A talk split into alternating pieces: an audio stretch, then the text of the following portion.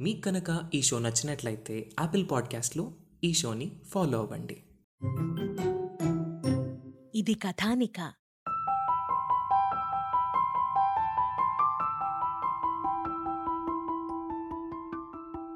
రాత్రులు శ్మశానంలో సంచరిస్తూ అమావాస్య అర్ధరాత్రి పూజ చేసే ఠాకిని ఇప్పుడు సూర్యోదయానికి ముందే శివుడి సన్నిధికొచ్చి అక్కడి ప్రదేశాన్ని ఊడ్చి కల్లాపి జల్లి ముగ్గులేసి కొత్త అందం తీసుకొస్తోంది. ఆమె క్షుద్ర ఆచార వ్యవహారాలకు స్వస్తి చెప్పి పూర్తిగా శివారాధనలో మునిగిపోయింది. తన పట్ల ఆమె పెంచుకున్న అభిమానం ఆమెని అంతలా మార్చేయడం ఆరుద్రకు ఆమె మీద ఇష్టాన్ని ప్రేమను పెంచింది. వాళ్ళిద్దరూ శివుడి పూజయ్యాక నది ఒడ్డున కలిసి మాట్లాడుకునేవారు. పౌర్ణమి నాటి రాత్రి వెన్నెల్లో కమ్మని మాటలు కలబోసుకొని వెచ్చని అనుభూతులు పంచుకునేవాళ్ళు. రాత్రులు సంచరించాల్సిన కూతురు ఆదమరిచి నిద్రపోవడం క్షుద్రమంత్రాలు వల్లవేయకపోవడం తంత్రాలు అభ్యాసం చేయకపోవడం గమనించిన జిస్వా ఒకరోజు తెల్లవారుజామున బయటకు వెళ్తున్న ఠాకినీని అడ్డగించి గత కొంతకాలంగా తనలో వస్తున్న మార్పుకు కారణమేంటని నిలదీశాడు. క్షుద్రోపాసన వల్ల ఒరిగిందేమీ లేదు. జనాలకు మనం శత్రువుల్లా కనిపిస్తున్నాం. మనలను వాళ్ళు వెలేశారు. అందుకని నేను ఈ విద్యకు దూరంగా ఉందామనుకుంటున్నాను. జనంలో ఒకదానిలా ఉండాలనుకుంటున్నాను. అంది. కూతురు తన ముందు నిల్చుని తోచింది మాట్లాడినా పట్టించుకోకపోదుడు కాని తమ వంశాచారమైన క్షుద్రోపాసనను తక్కువ చేసి మాట్లాడడం వల్ల అరికాలి మంట నెత్తికెక్కింది. జనం నువ్వనుకున్నంత మంచివాళ్ళు కాదు. ఒకసారి నిన్ను చెట్టు కట్టేసి సజీవంగా తగలబెట్టబోయారు. మర్చిపోయావా? అన్నాడు. వాళ్ళలోంచే ఒకతను నన్ను కాపాడాడు అన్నది మరవద్దు. అని ఎలాగూ సమయం వచ్చిందని? అతని పేరు ఆరుద్ర. అతన్ని పెళ్ళి చేసుకొని సాధారణ స్త్రీగా ఉండాలనుకుంటున్నాను అంది ఖరాఖండిగా. దైవోపాసనే కావాలి ఆ పూజారే కావాలి అనుకుంటే ఈ ఇంట్లో ఉండే అర్హత నీకుండదు.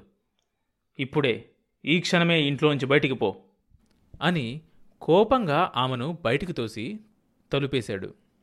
ఠాకిని ఆరుద్రతో జరిగిందంతా చెప్పి ఇక తన జీవితం ఆరుద్రతోనే అంది. మధ్యాహ్నం ఇంటికి తనతో పాటు ఠాకినీని తీసుకువెళ్ళి తండ్రి మణికంఠకు క్లుప్తంగా పరిచయం చేసి ఆమెను వివాహం చేసుకోబోతున్నట్లు చెప్పాడు. మనది ఉత్తర దిక్కైతే వాళ్ళది దక్షిణం. అయినా క్షుద్రులతో నీకు సావాసం ఏంటి? మనకు వియ్యమేంటి కుదరదు. దాన్ని బయటకు గంటేసిరా అన్నాడు మణికంఠ ఆగ్రహోదగ్రుడై. టాకిని ఇప్పుడు క్షుద్రోపాసకురాలు కాదు. అవన్నీ విడిచి మన సాంప్రదాయాన్ని వంట పట్టించుకున్న పడుచు మార్పును ఒప్పుకోవాలి పశ్చాత్తాపాన్ని గ్రహించాలి అన్నాడు ఆరుద్ర ప్రశాంతంగా. అబ్బో ఈ వయసులో నీ దగ్గర నీతులు ధర్మాలు నేర్చుకోవాల్సి వస్తుంది ఆమెను బయటికి పంపితేనే నువ్వు లోపలికొస్తావు. లేదంటే నేను శివుడు ఇద్దరం నీకుండం. శివపూజ నేనే చేస్తాను అన్నాడు మణికంఠ. ఆరుద్ర లోపల గోడచాటున ఉన్న తల్లికి తండ్రికి శివుడు ఉండే వైపుకు చూసి ఆయనకు నమస్కరించి ఠాకినీతో బయటపడ్డాడు. ఆ వెంటనే ఇంటి తలుపులు పెద్ద శబ్దంతో మూతపడ్డాయి. నా వల్లనే నీకు ఇన్ని కష్టాలు వచ్చాయి కదా? అంది బాధగా. తలరాతను ఎవ్వరూ మార్చలేరు. మన తండ్రులే కాదు మన కలయికను ఊరు కూడా ఒప్పుకోదు. అందుచేత మనం ఊరి చివరనున్న కొండగుహలో కొంతకాలం గడుపుదాం. తరువాత ఏమైనా మార్పులు జరుగుతాయేమో చూద్దాం. అన్నాడు భారంగా నిట్టూర్చి. అలా వాళ్ళిద్దరూ శివయ్య సాక్షిగా ఒకటై కొండగుహలో కాపురం పెట్టారు. ఇక నుంచి ఇద్దరం కలిసి బతుకుదాం కలిసే చద్దాం అనుకున్నారు. వాళ్ళ బాంధవ్యానికి గుర్తుగా తాకినీకి నెలతప్పింది ఒకసారి కొండల్లో అగమ్యగోచరంగా తిరుగుతున్న జిస్వాకి ఠాకిని కనిపించడంతో ప్రేమగా పలకరించాడు. తండ్రిలో మార్పొచ్చిందని మురిసిపోయి తమ గుహలోకి తీసుకెళ్ళి చల్లటి మజ్జిగిచ్చింది. అప్పటి నుంచి అప్పుడప్పుడు జిష్వా ఆరుద్ర లేని సమయంలో కూతురింటికొచ్చి ఆరుద్ర నువ్వనుకున్నంత మంచివాడు కాదమ్మా. ఏదో రోజు నిన్ను మోసం చేస్తాడు. పద మన ఇంటికెళ్దాం నా మనవణ్ణి పెద్ద క్షుద్రోపాసకుణ్ణి చేస్తాను. సర్వస్వం వాడి ఆధీనంలోకి వచ్చేలా చేస్తాను. అంటూ ఉండేవాడు. ఠాకిని ఆ మాటలు పట్టించుకునేది కాదు. తండ్రితో వెళ్ళడానికి ససేమిరా అంగీకరించేది కాదు. ఇదిలా ఉండగా ఠాకినీకి నెలలు నిండసాగాయి. ఒకరోజు మార్క్స్ అనే బ్రిటిష్ అధికారి నల్లశివపురం పంచాయతీ పెద్ద చంద్రయ్యను తన ఇంటికి పిలిపించుకొని ఆ ఊర్లోని అతి విలువైన వజ్రం గురించి వాకపు చేశాడు. అప్పుడు చంద్రయ్య అయ్యా మా ఊర్లోని శివుడు మహిమలు కల దేవుడు. ఆయన వల్లే ఇప్పటిదాకా మాకే లోటు లేదు.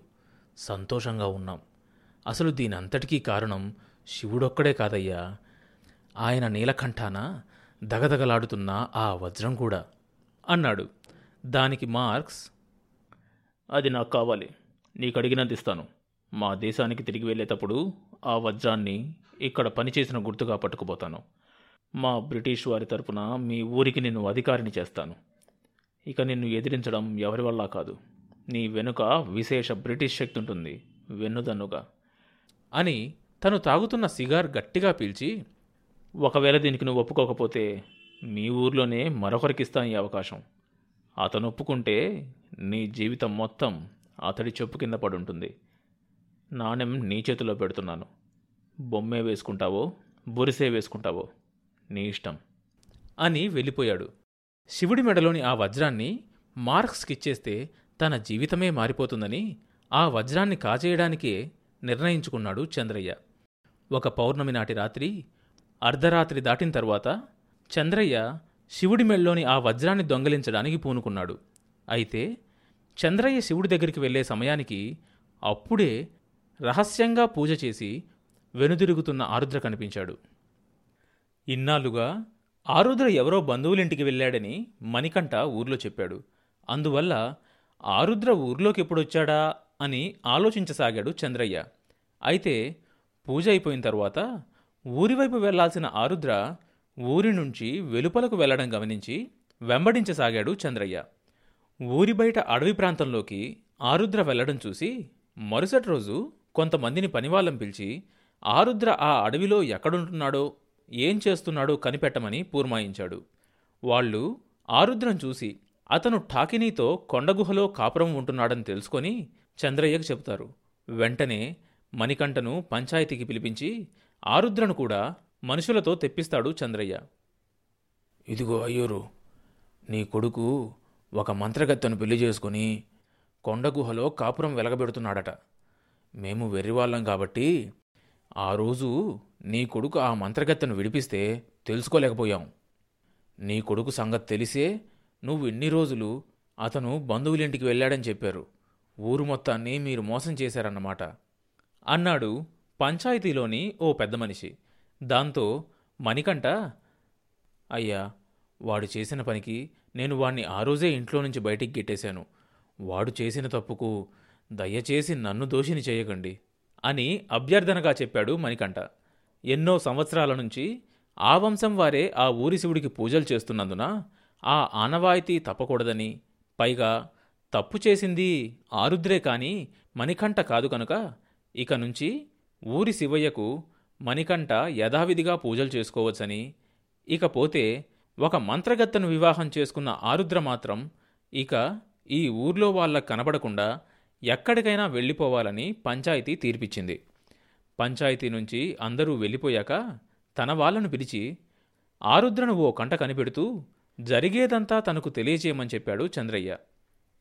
ఇంటికెళ్ళిన ఆరుద్ర అసలే తొమ్మిదో నెల వచ్చి అవస్థపడుతున్న టాకినీతో తనను ఊరివాళ్ళు వెలివేశారని చెప్తే బాధపడుతుందని? టాకిని ఇలా అందరికీ దూరంగా ఎంతకాలమని గుహలో ఉంటాను చెప్పు. రేపు మనకు పుట్టబోయే బిడ్డ కూడా ఈ గుహలో ఎన్నో ఇబ్బందులు పడాల్సి వస్తుంది కాబట్టి మనం రేపు సాయంత్రం వేళ కాస్త ఎండ చల్లబడ్డాక ఇక్కడి నుంచి ఖాళీ చేసి మరో ఊరు వెళ్ళిపోదాం. అక్కడ ఏదైనా పని చేసుకుంటూ ఇద్దరం హాయిగా బతుకుదాం. అన్నాడు.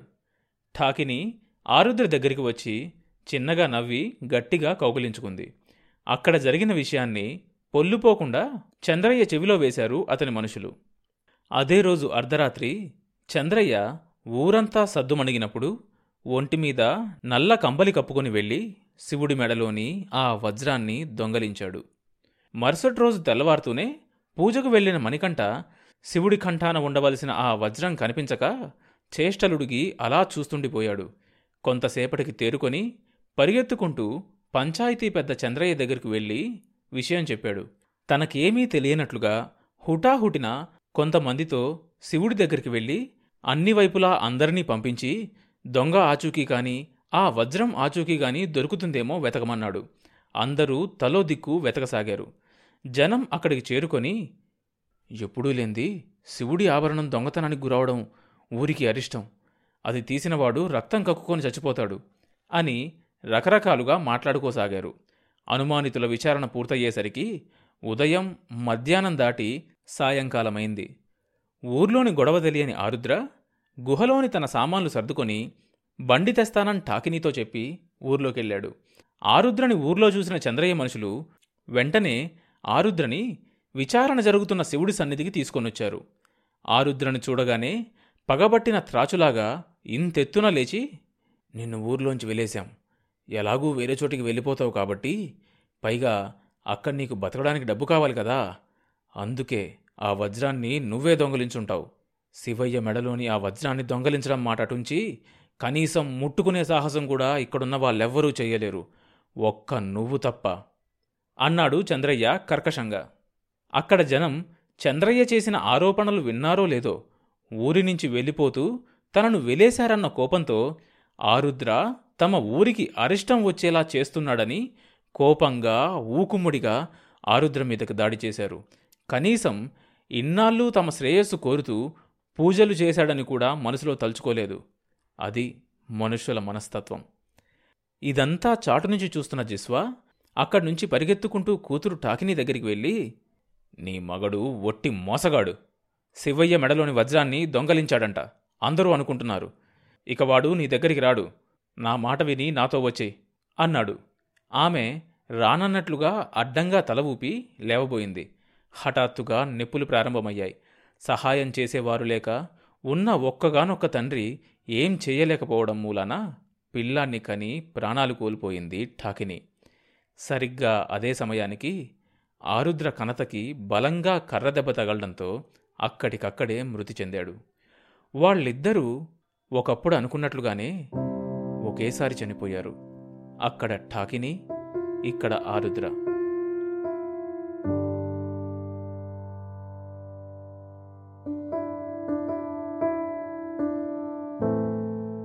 ఆ తర్వాత ఏం జరిగిందో తెలియాలంటే నెక్స్ట్ ఎపిసోడ్ వినండి. ప్రతి గురువారం మీ ఫేవరెట్ పాడ్కాస్ట్ యాప్లో కొత్త ఎపిసోడ్ రిలీజ్ అవుతుంది. నోటిఫికేషన్ కోసం షోని ఫాలో అవ్వండి.